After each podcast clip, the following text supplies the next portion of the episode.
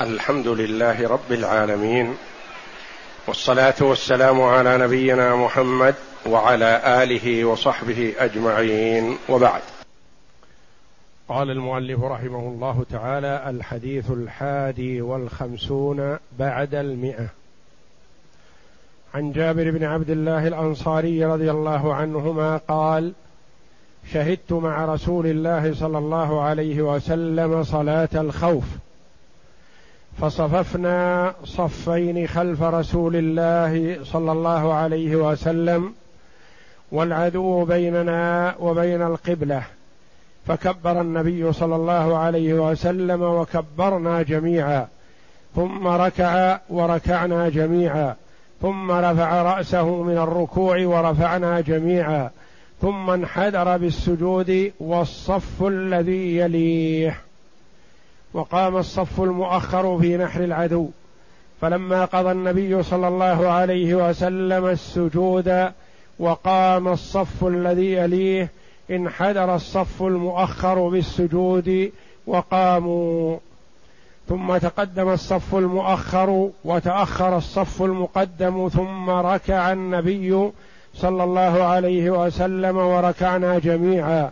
ثم رفع رأسه من الركوع فرفعنا جميعا. ثم انحدر بالسجود والصف الذي يليه الذي كان مؤخرا في الركعة الأولى. فقام الصف المؤخر في نحر العدو. فلما قضى النبي صلى الله عليه وسلم السجود والصف الذي يليه انحدر الصف المؤخر بالسجود فسجدوا. ثم سلم النبي صلى الله عليه وسلم وسلمنا جميعا.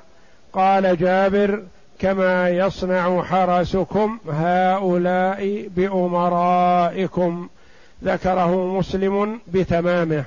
وذكر البخاري طرفا منه وأنه صلى صلاة الخوف مع النبي صلى الله عليه وسلم في الغزوة السابعة غزوة ذات الرقاع.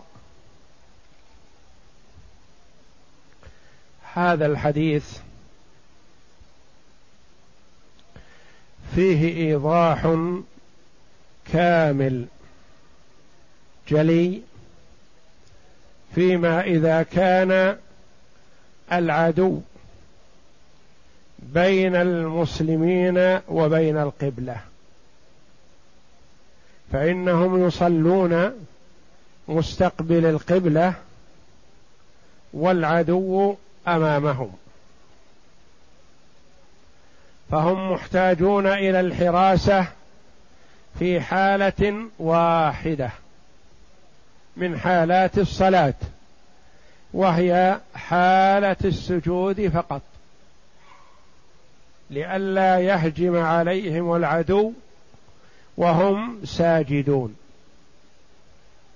فكانت الحراسة في هذه الحال والجماعة والصحابة مع النبي صلى الله عليه وسلم كانوا صفين. فكبر النبي صلى الله عليه وسلم وكبروا جميعا. وركع النبي صلى الله عليه وسلم وركعوا جميعا. ورفع النبي صلى الله عليه وسلم من الركوع فرفعوا جميعا. ثم سجد وتبعه الصف المقدم فقط. وبقي الصف المؤخر وقوفا في وجه العدو. فسجد بالصف الأول السجدة الأولى وقام وسجد السجدة الثانية ثم قام قائما للركعة الثانية ثم انحدر الصف المؤخر بالسجود فسجدوا سجدتين ثم قاموا قياما فتقدموا إلى الصف الأول. وتأخر من في الصف الأول إلى الصف الثاني. وصلى النبي صلى الله عليه وسلم الركعة الثانية. وركع. وركعوا جميعا. ورفع من الركوع فرفعوا جميعا. ثم سجد فسجد معه الصف الأول فقط. الذين هم كانوا في الركعة الأولى صفا ثانيا. وسجد بهم السجدتين وجلس للتشهد. ثم انحدر الصف الثاني فسجدوا السجدتين وتشهدوا.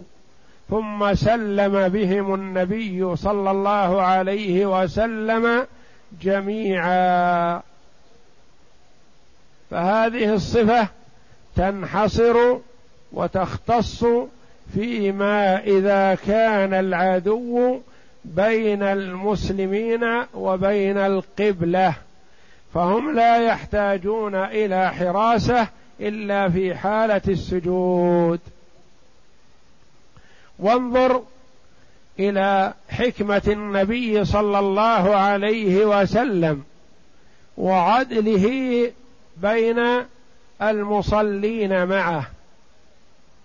وهذا الترتيب الجيد من أجل أن يتساووا في الفضل في الصف الأول وفي متابعة النبي صلى الله عليه وسلم. فقسم النبي صلى الله عليه وسلم الصلاة بينهم بالسوية. الصف الأول نالوا فضيلة الصف الأول في الركعة الأولى. الصف الثاني نالوا فضيلة الصف الأول في الركعة الثانية. الصف الأول سجدوا مع النبي صلى الله عليه وسلم السجدتين وما بينهما من الجلوس في الركعة الأولى. الصف الثاني سجدوا مع النبي صلى الله عليه وسلم السجدتين في الركعة الثانية وما بينهما من جلوس. ثم تشهد الجميع مع النبي صلى الله عليه وسلم وسلم بهم جميعا. فكلهم دخلوا مع النبي صلى الله عليه وسلم في تكبيرة الإحرام. وكلهم سلموا مع النبي صلى الله عليه وسلم عند انتهاء الصلاة. والركعة الأولى قياما. وسجودا للصف الأول والركعة الثانية قياما في الصف الأول وسجودا للصف الثاني. وهذه صفة تتميز عن الصفات السابقة حيث أن العدو أمامهم. فلا يحتاجون إلى حراسة إلا في حالة السجود.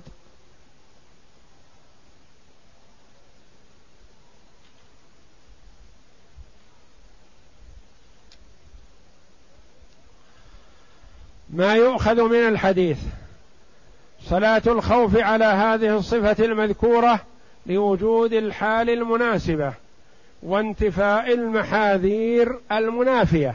يعني لأنهم يأمنون ألا يأتيهم العدو من الخلف أو من اليمين أو من الشمال لأنهم يشاهدون العدو أمامهم. الحراسة هنا وقعت في حال السجود فقط لأنهم في غيره يرون العدو كلهم. ثلاثة قوله والعدو بيننا وبين القبلة مفهومه أنه لو كان العدو في غير القبلة لصلوا على غير هذه الصفة. كما تقدم في صفتها في الحديثين السابقين وغيرهما. وتقدم أن لتعدد وجوهها فوائد منها مراعاة حال العدو وجهته. لأنه إذا كان العدو في جهة واحدة ومجتمع في مكان واحد وأمامه القبلة وفي جهة القبلة فالأمر سهل يصلون جميع. أما إذا كان العدو على اليمين أو على الشمال أو من الخلف فيتخذون صفة من الصفات السابقة.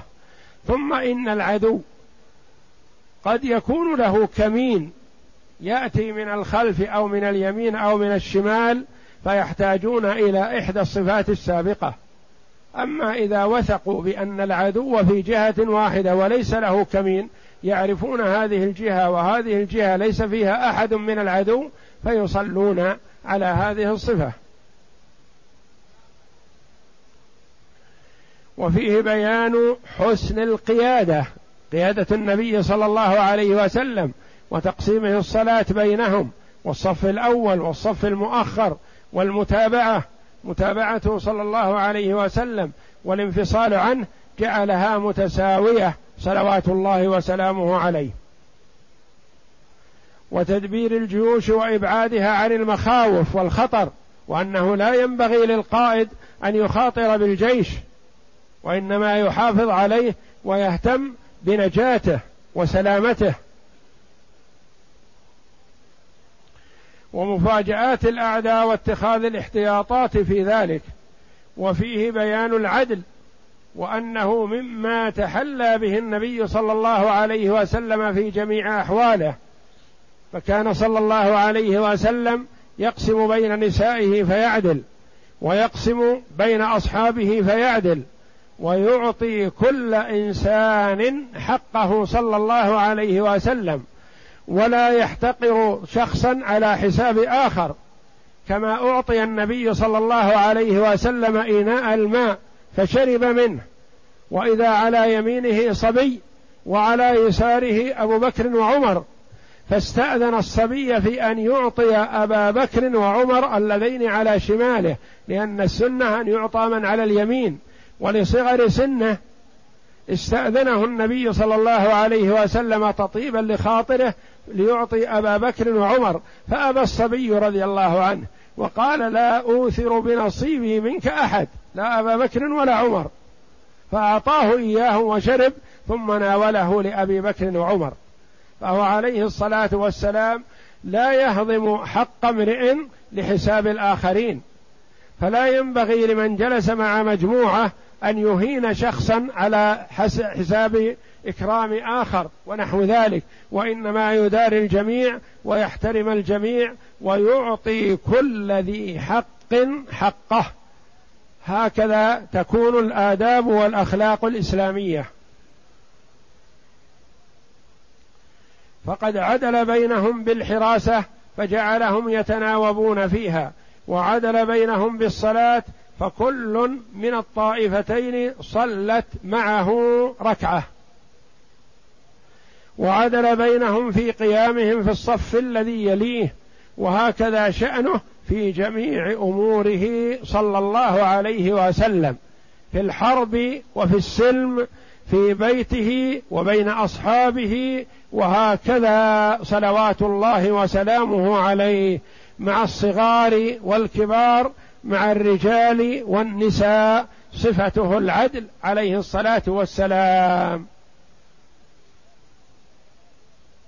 وكان عليه الصلاة والسلام إذا وعظ الرجال تقدم ووعظ النساء تأخر إليهن ووعظهن. وهكذا كان عليه الصلاة والسلام يعطي كل إنسان ما يستحق. وهكذا ينبغي للمسلم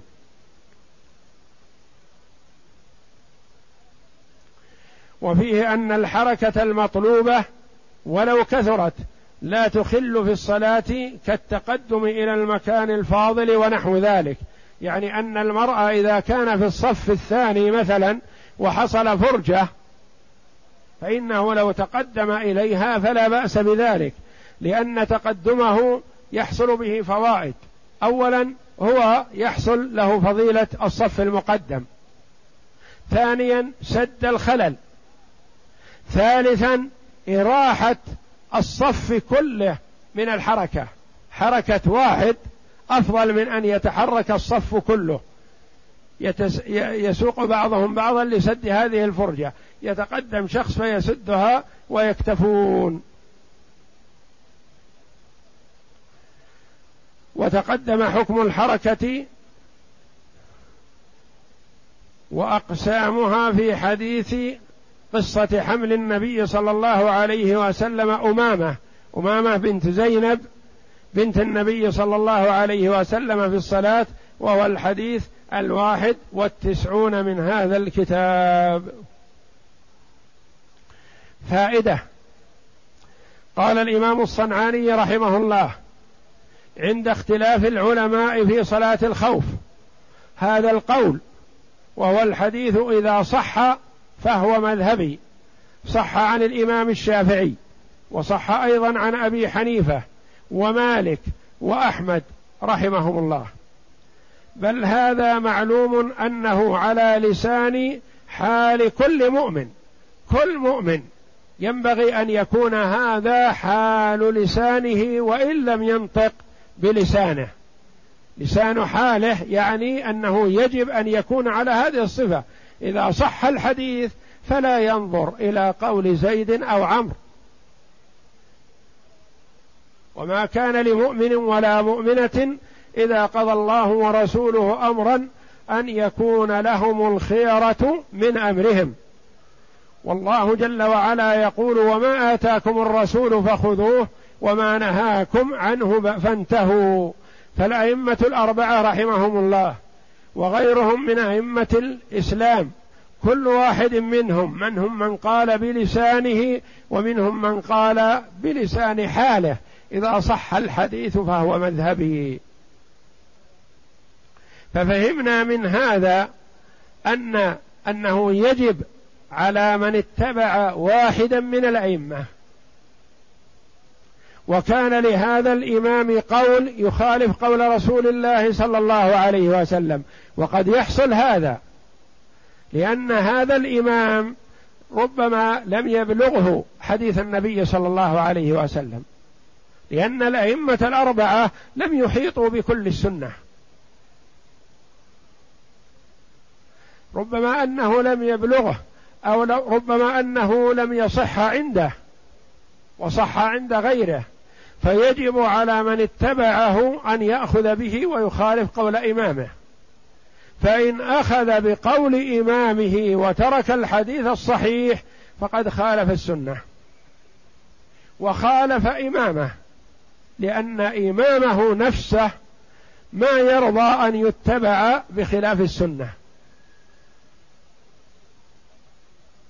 فيقول الإمام الصنعاني رحمه الله من أخذ بقول إمامه وقول الإمام مخالف للسنة فقد خالف الإمام هو. وإنما اتباعه للإمام بأن يأخذ بالسنة لأن الإمام أوصى قال إذا صحت السنة فخذوا بها فأنا عليها. فبعض المقلدة يجهل ويتبع إمامه على الخطأ والصواب. ويقول الإمام أعلم مني. نقول نعم أعلم منك. لكن الأعلم منك ومن الإمام هو القدوة الحسنة المصطفى صلى الله عليه وسلم. وإمامك لا يضيره أن يجهل حديثا. وهو ليس محيطا بكل السنة. وقد لا يجهله لكنه ما صح عنده وصح عند غيره. فالواجب على من بلغه سنة رسول الله صلى الله عليه وسلم في الصلاة أو في الزكاة أو في الصيام أو في الحج أو في الجهاد أو في أي عمل من الأعمال الشرعية أن يأخذ بسنة رسول الله صلى الله عليه وسلم ولا يتبع إمامه ما دامت السنة صحيحة صريحة.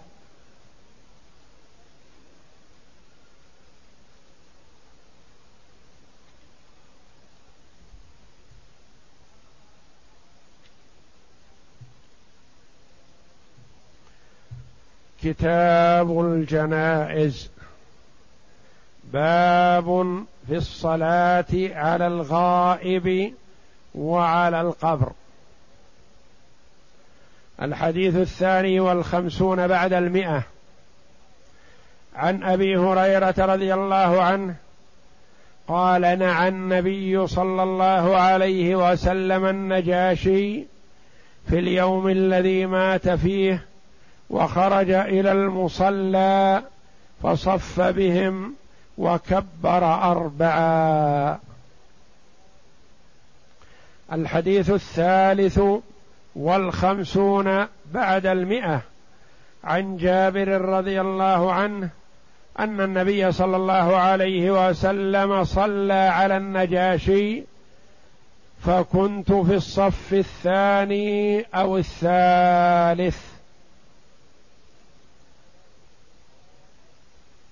هذان الحديثان في كتاب الجنائز في الصلاة على الغائب. والجنائز جمع ومفرده جنازة أو جنازة بفتح الجيم وبكسرها والكسر أفصح. وهي اسم للميت ويطلق على السرير إذا كان فيه ميت. السرير النعش الذي يحمل فيه الميت لا يقال له جنازة إلا إذا كان فيه ميت. والميت إذا كان على الأرض يقال هذه جنازة وجنازة. آذيت اجلس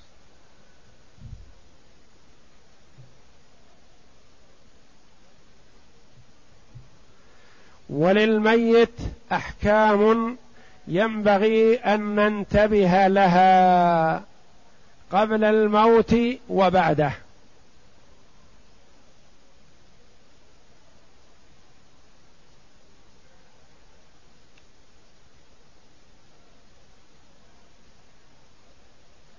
منها ومن أهمها الاستعداد للموت. فينبغي لكل مسلم أن يستعد له بالتحلل من المظالم وأداء الحقوق وإبراء الذمة والوصية إن كان عليه حق واجب. وإذا لم يكن واجب فالوصية مستحبة.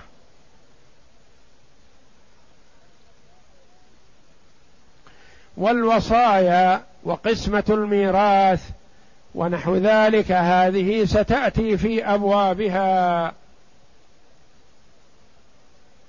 ومن حق الميت بعد موته المبادرة في تجهيزه. أسرعوا بالجنازة. فإن تكن صالحة فخير تقدمونها إليه. وإن تكن غير ذلك فشر تضعونه عن رقابكم. فالمبادرة في الجنازة وتشييعها أفضل. إلا لانتظار جماعة مثلا لانتظار فريضة مقبلة مثلا مات ضحى فأخروه إلى الظهر لأجل أن يجتمع الجماعة في المسجد ونحو ذلك من المصالح.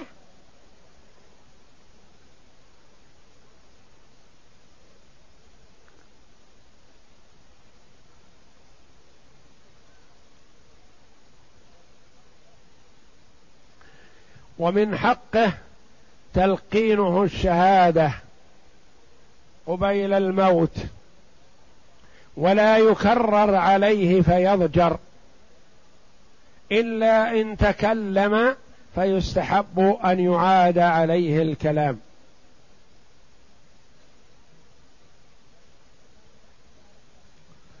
لأن عبد الله بن مبارك رحمه الله كان عنده شخص وهو في حالة الاحتضار فكان يلقنه بكثرة الشهادة.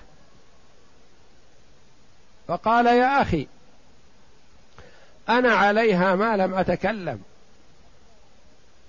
فلا ينبغي أن يكرر عليه إلا إن تكلم. أما ما دام أنه تكلم بها فيترك ويسكت عنه. لا يذكر ولا يتعب ويشق عليه.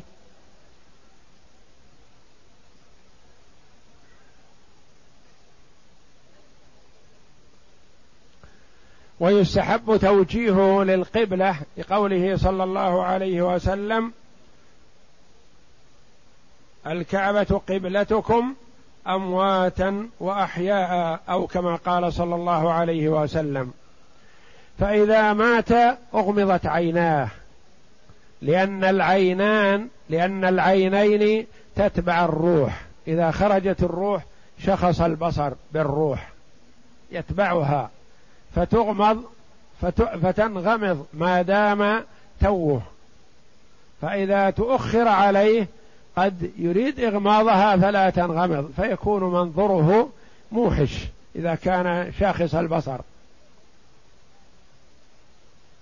وتليين مفاصله ومد رجليه ويديه ونحو ذلك من الأمور التي يمكن تحسينها وإصلاحها ما دام تو روحه خرجت. ثم التغسيل والتكفين والصلاة عليه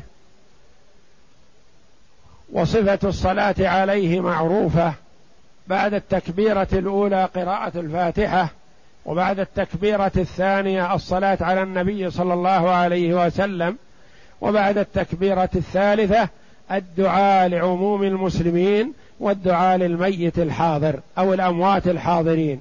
إلا إن كان طفلا أو اطفالا فيدعى لوالديهم بالمغفرة والرحمة.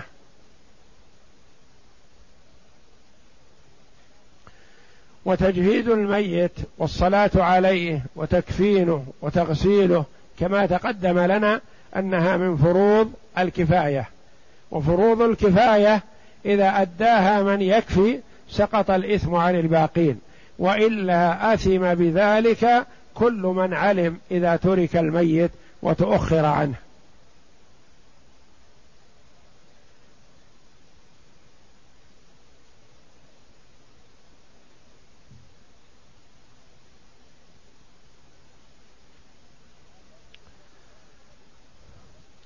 هذان الحديثان الذين اللذين مع اللذان معنا في الصلاة على الغائب. الصلاة على الغائب للعلماء رحمهم الله فيها أقوال. منهم من يرى أنه لا يشرع لا تشرع الصلاة على الغائب وإنما هذا خاص بالنبي صلى الله عليه وسلم. النبي صلى على النجاشي بلا إشكال.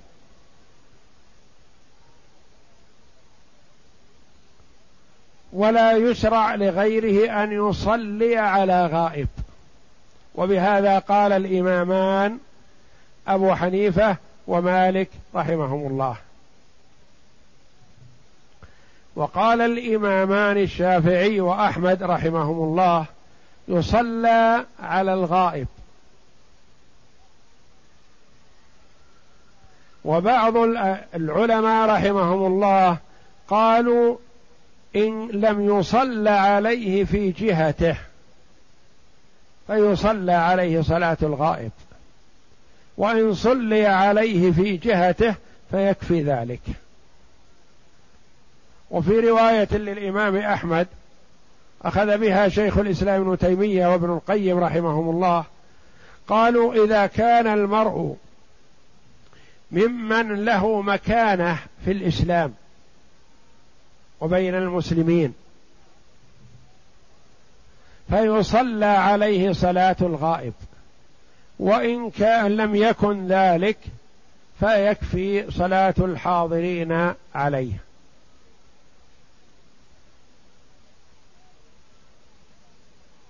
الذين قالوا لا تشرع صلاة الغائب قالوا النبي صلى الله عليه وسلم صلى على النجاشي فقط بخصوصه لأنه لم يكن عنده من يصلي عليه ولأن له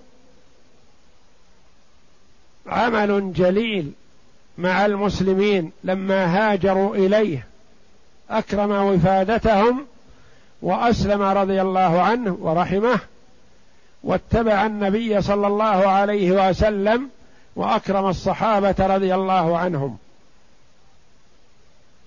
ولم ينقل قالوا أن النبي صلى الله عليه وسلم صلى على غيره فقد مات بعض الصحابة خارج المدينة بعيدين عن النبي صلى الله عليه وسلم ولم ينقل أن النبي صلى الله عليه وسلم صلى عليهم. قالوا الصلاة خاصة بالنجاشي الذي لم يكن صلي عليه.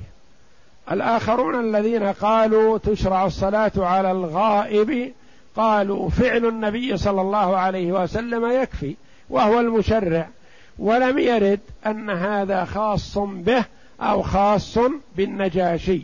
فالأصل العموم ما لم يرد تخصيص.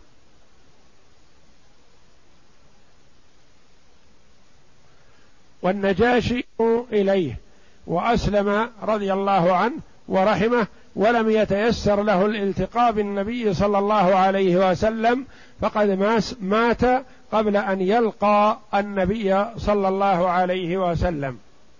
وأخبر النبي صلى الله عليه وسلم الصحابة بموته في يوم موته. وخرج النبي صلى الله عليه وسلم وصلى بالصحابة في المصلى. في المصلى الذي كان يصلي فيه صلاة العيد والاستسقاء صلى الله عليه وسلم وهو المكان المسمى حاليا مسجد الغمامة الذي كان يصلي فيه النبي صلى الله عليه وسلم. فالميت تشرع الصلاة عليه سواء في المسجد أو خارج المسجد. فإذا كثر الجماعة وخشي ألا يأخذهم المسجد فيصلى بهم على الميت في المصلى خارج المدينة أو خارج البلد.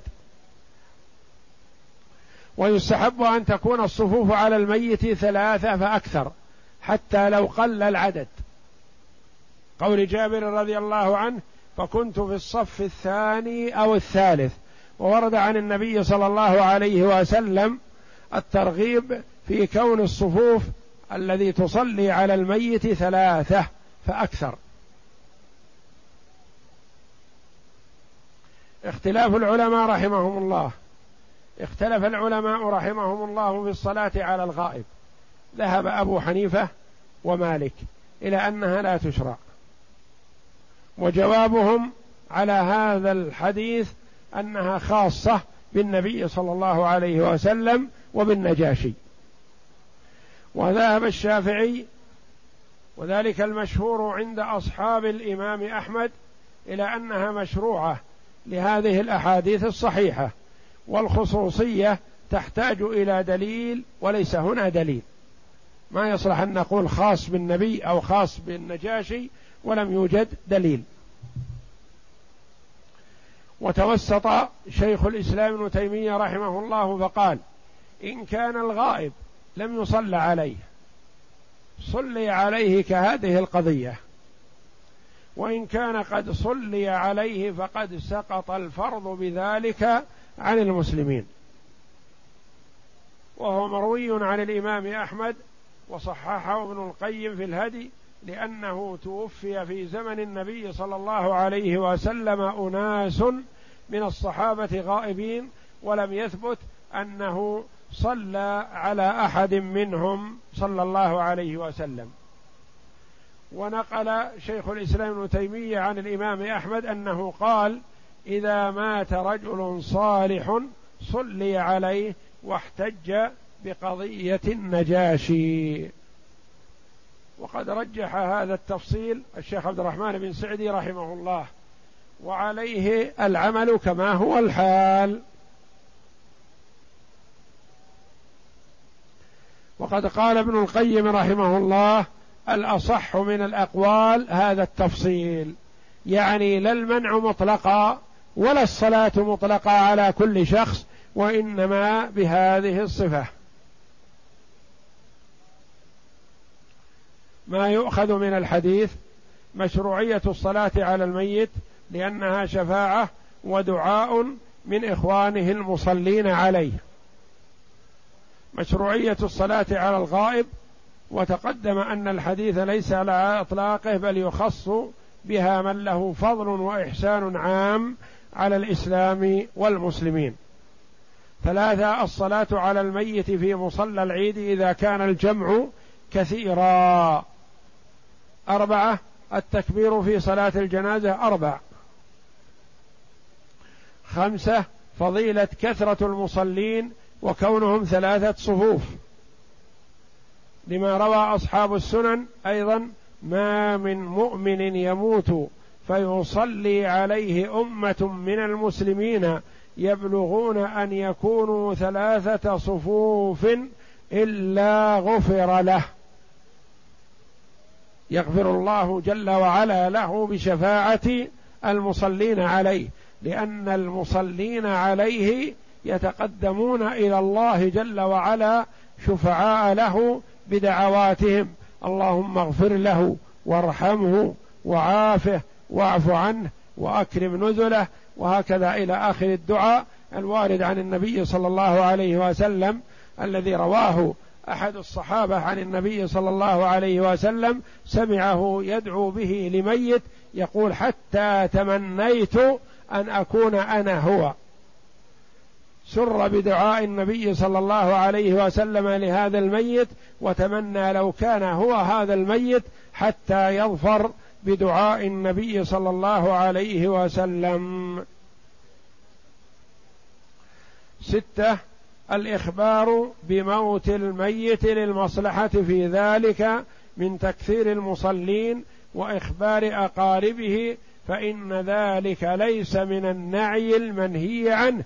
في قوله صلى الله عليه وسلم إياكم والنعي فإن النعي عمل الجاهلية. فنقول النعي الإخبار عن الميت على سبيل ذكر محاسنه والثناء عليه وتعظيمه هذا منهي عنه لأن ما ندري ما مآله. فلا يجوز لنا أن نمدحه ونثني عليه ونحن لا ندري. قد يكون في حفرة من حفر النار والعياذ بالله. فأمور الآخرة غيب إلى الله جل وعلا. أما الدعاء فندعو. الدعاء شيء والمدح شيء آخر.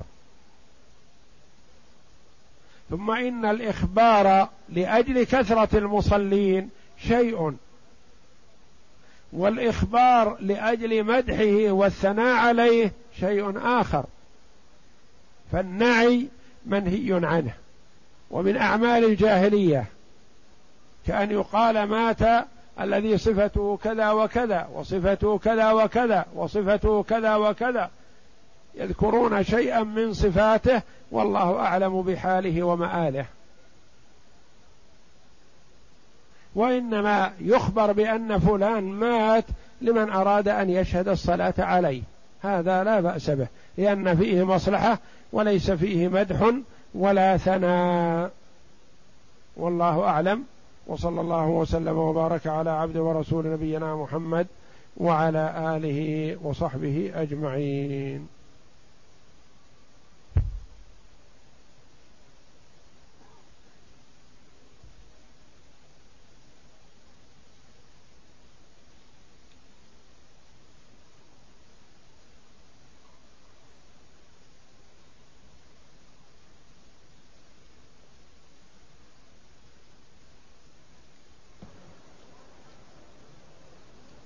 يقول السائل هل للمسلمين أن يقطعوا صلاتهم إذا فاجأهم العدو وهم في صلاتهم؟ الجواب لا. ليس لل... لا ليس للمسلمين أن يقطعوا صلاتهم إذا فاجأهم العدو وإنما يتموا صلاتهم وهم يضربون في السيوف ويقاتلون مستقبل القبلة وغير مستقبليها. يعني يصلي على حسب حاله. جهة القبلة أو غير جهة القبلة.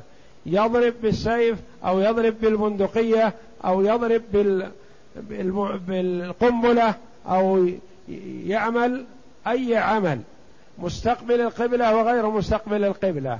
يركع ويسجد أو يؤمي ايماء أو لا يؤمي ايماء وإنما بالنطق. الله أكبر. سبحان ربي العظيم وهو رافع رأسه. وهكذا.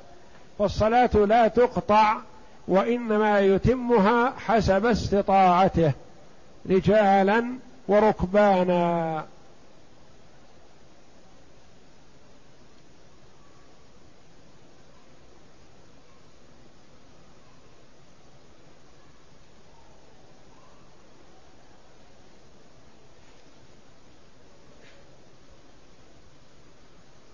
يقول السائل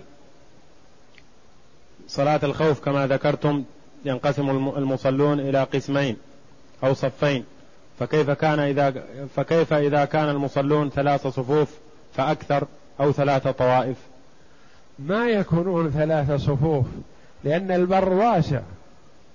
يكون صفين لأجل أن يتسنى لهم هذا التوجيه الذي فعله النبي صلى الله عليه وسلم.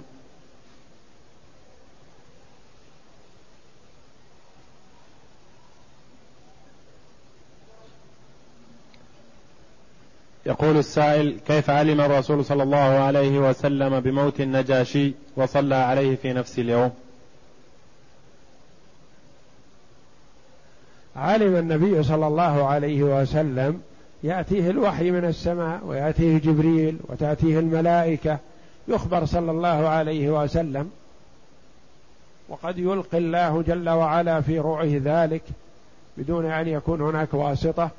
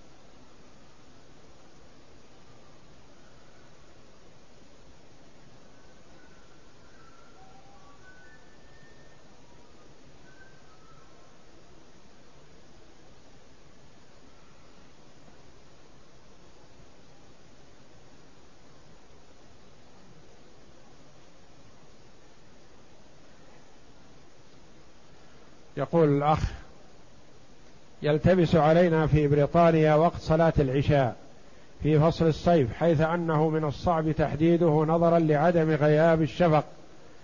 فماذا نفعل؟ في هذه الحالات صدرت فتوى من هيئة كبار العلماء بهذا الموضوع فعلى الإخوة البحث عنها والنظر فيها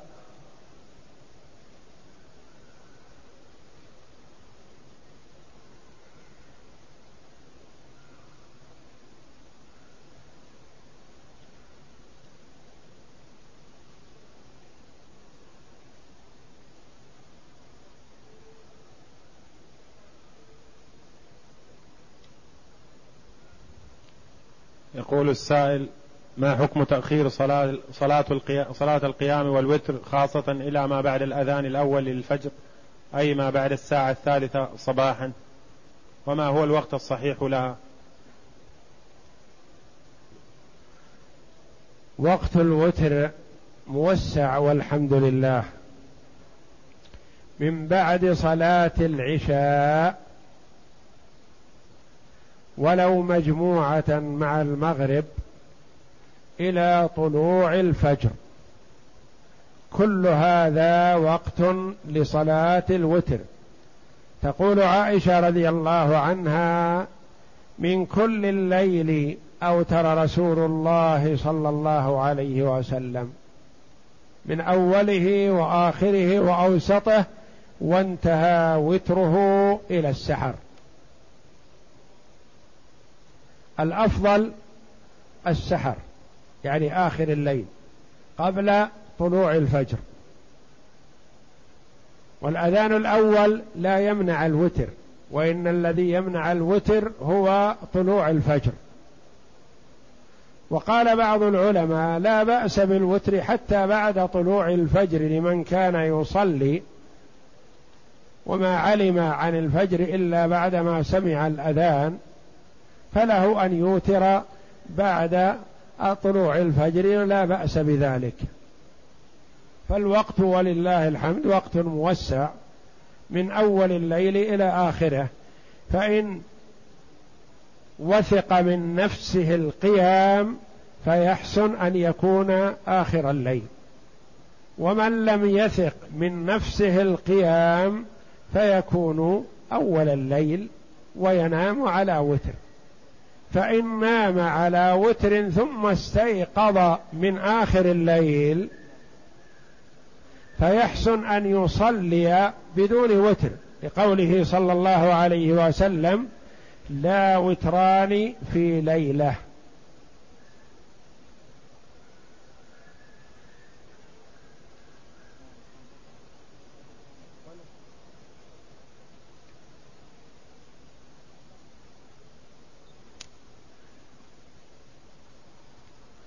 يقول بعض الناس يكون عندهم الشياه المريضة فيذبحونها ولا يأكلونها يقولون لإراحتها فهل يصح يجوز هذا؟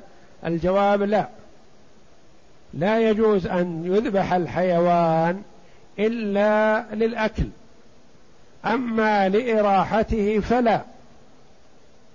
يعلف ويعطى الماء فإن ذبح لأجل أن يؤكل فلا بأس. وأما أن يذبح بزعم لراحته فقط فلا. فنهى صلى الله عليه وسلم عن ذبح الحيوان لغير الأكل فلا يذبح ويترك. فمتى إن استصح فبها ونعمت وإن مات فصاحبه لا حرج عليه. المهم ألا يقصر عليه في الماء والعلف.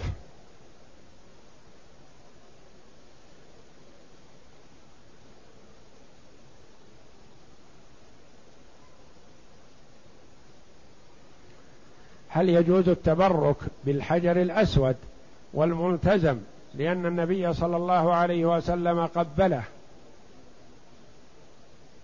نعم. تقبيل الحجر الأسود كما قبله النبي صلى الله عليه وسلم. نعم.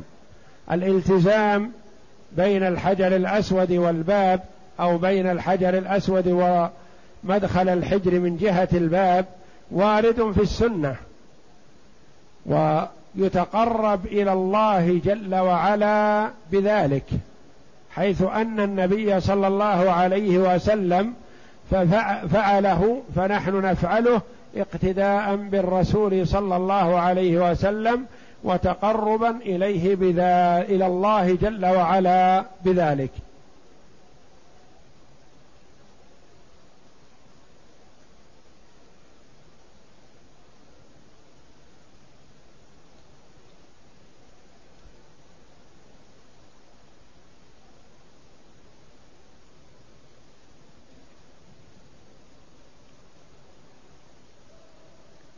يقول السائل رجل اعتمر وعند الحلق استخدم الحلاق شامبو له رائحة عطرية ولم ينتبه المعتمر لذلك فما الحكم؟ لا حرج عليه في هذا ولا فلا يجوز استعمال الطيب قبل أن يتحلل بالحلق أو التقصير لكن ما دام استعمله جهلا أو نسيانا فلا بأس بذلك. تقول امرأة اعتمرت وأحرمت ولكن لبست الجوارب ناسية فما الحكم علما بأنها خلعتهما قبل أداء المناسك؟ المحرمة لا تلبس الجوارب ولا تلبس الجوارب اليدين ولا تلبس القفاز المرقع والنقاب وأما جوارب الرجلين فلا بأس بذلك عليها تلبسها.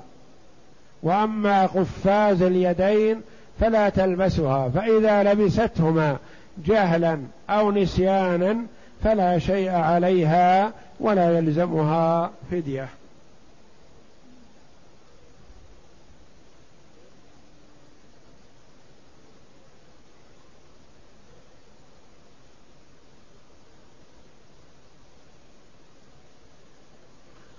يقول أغلبنا يدخل دورة المياه الحمام وفي جيبه المصحف. لا لا يجوز هذا بل يضعه خارج أو يسلمه بيد أحد حتى يخرج. فلا يجوز الدخول الحمام مكان قضاء الحاجة بالمصحف أو بشيء من كلام الله. وما حكم دخول الحرم وفي الشنطة أو المحفظه صور شمسية مثل الصور التي في البطاقة ونحوها لا بأس بهذا للحاجة والحمد لله.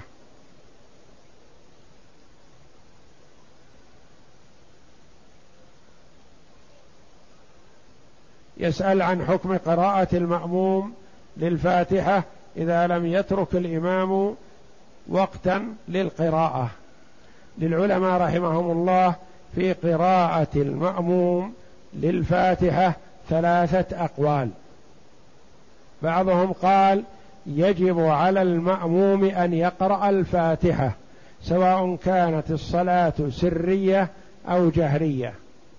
وبعضهم قال لا يجب على المأموم أن يقرأ الفاتحة سواء كانت الصلاة سرية أو جهرية. فالإمام يتحمل القراءة عن المأموم. وبعضهم قال يفرق بين الصلاة السرية والجهرية فالمأموم يقرأ في السرية لأنه لا يسمع قراءة الإمام ولا يقرأ في الجهرية لأنه يؤمن على قراءة الإمام فهو كمن يقرأ. والمسألة فيها ثلاثة أقوال وينبغي للمرء أن يحرص على قراءة الفاتحة في سكتات الإمام أو في وقوفه بين الآيات ونحو ذلك ولو كانت مقطعة.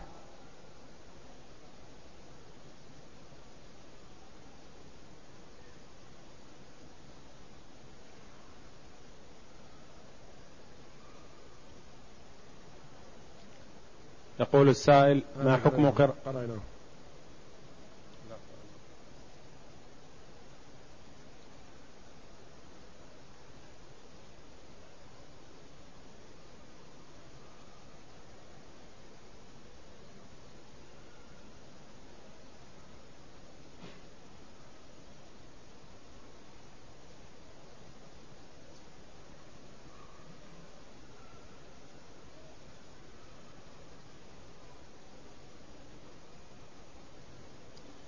هل الجهاد فرض عين أم فرض كفاية؟ الجهاد له أحوال. أحيانا يكون فرض عين. إذا حضر المرء الصف صف القتال في سبيل الله تعين عليه. أو إذا استنفر الإمام المسلمين أصبح فرض عين. أو حضر العدو في البلد التي فيها المرء. أصبح فرض عين. وما عدا هذا فهو فرض كفاية. إذا قام به من يكفي سقط الإثم عن الباقين.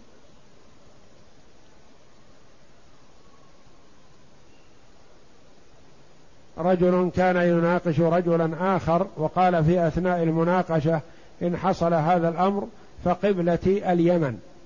ما حكم هذه العبارة؟ هذا لا يجوز. افرض حصل هذا تكون تترك قبلة المسلمين وتتوجه بصلاتك إلى اليمن هذا جهل.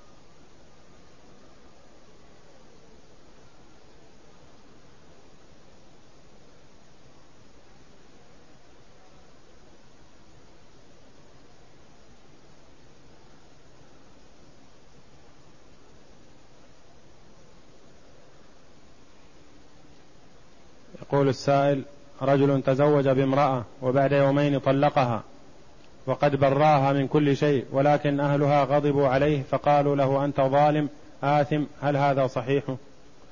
لا هذا ليس بظلم هو من حقه لكن مجاملة الزوجة الذين دخل حيث دخل على زوجته فينبغي ألا يستعجل وإلا فلا يطلق على من طلق زوجته بأنه ظالم لأن الله جل وعلا أباح الطلاق عند الحاجة وهو عند الحاجة إليه من محاسن الشريعة الإسلامية مع أنه مكروه لكنه عند الحاجة إليه يعتبر من محاسن الشرع.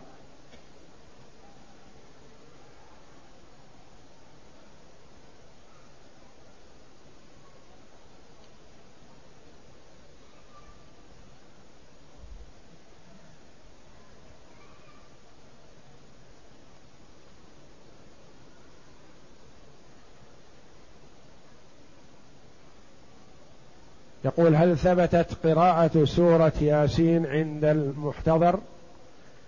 ورد عن النبي صلى الله عليه وسلم الأمر بقراءة سورة ياسين في حال الاحتضار لأنها تخفف عنه بإذن الله سكرات الموت.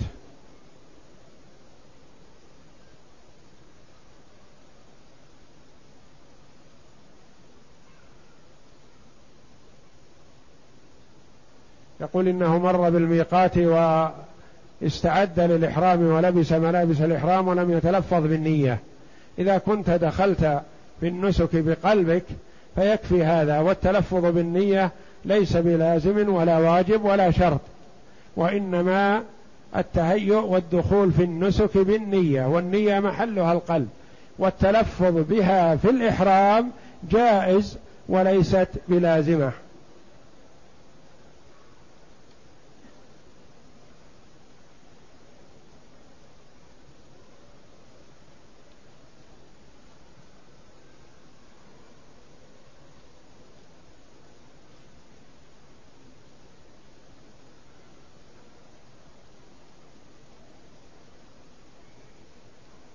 والله أعلم وصلى الله وسلم وبارك على عبد ورسول نبينا محمد وعلى آله وصحبه أجمعين.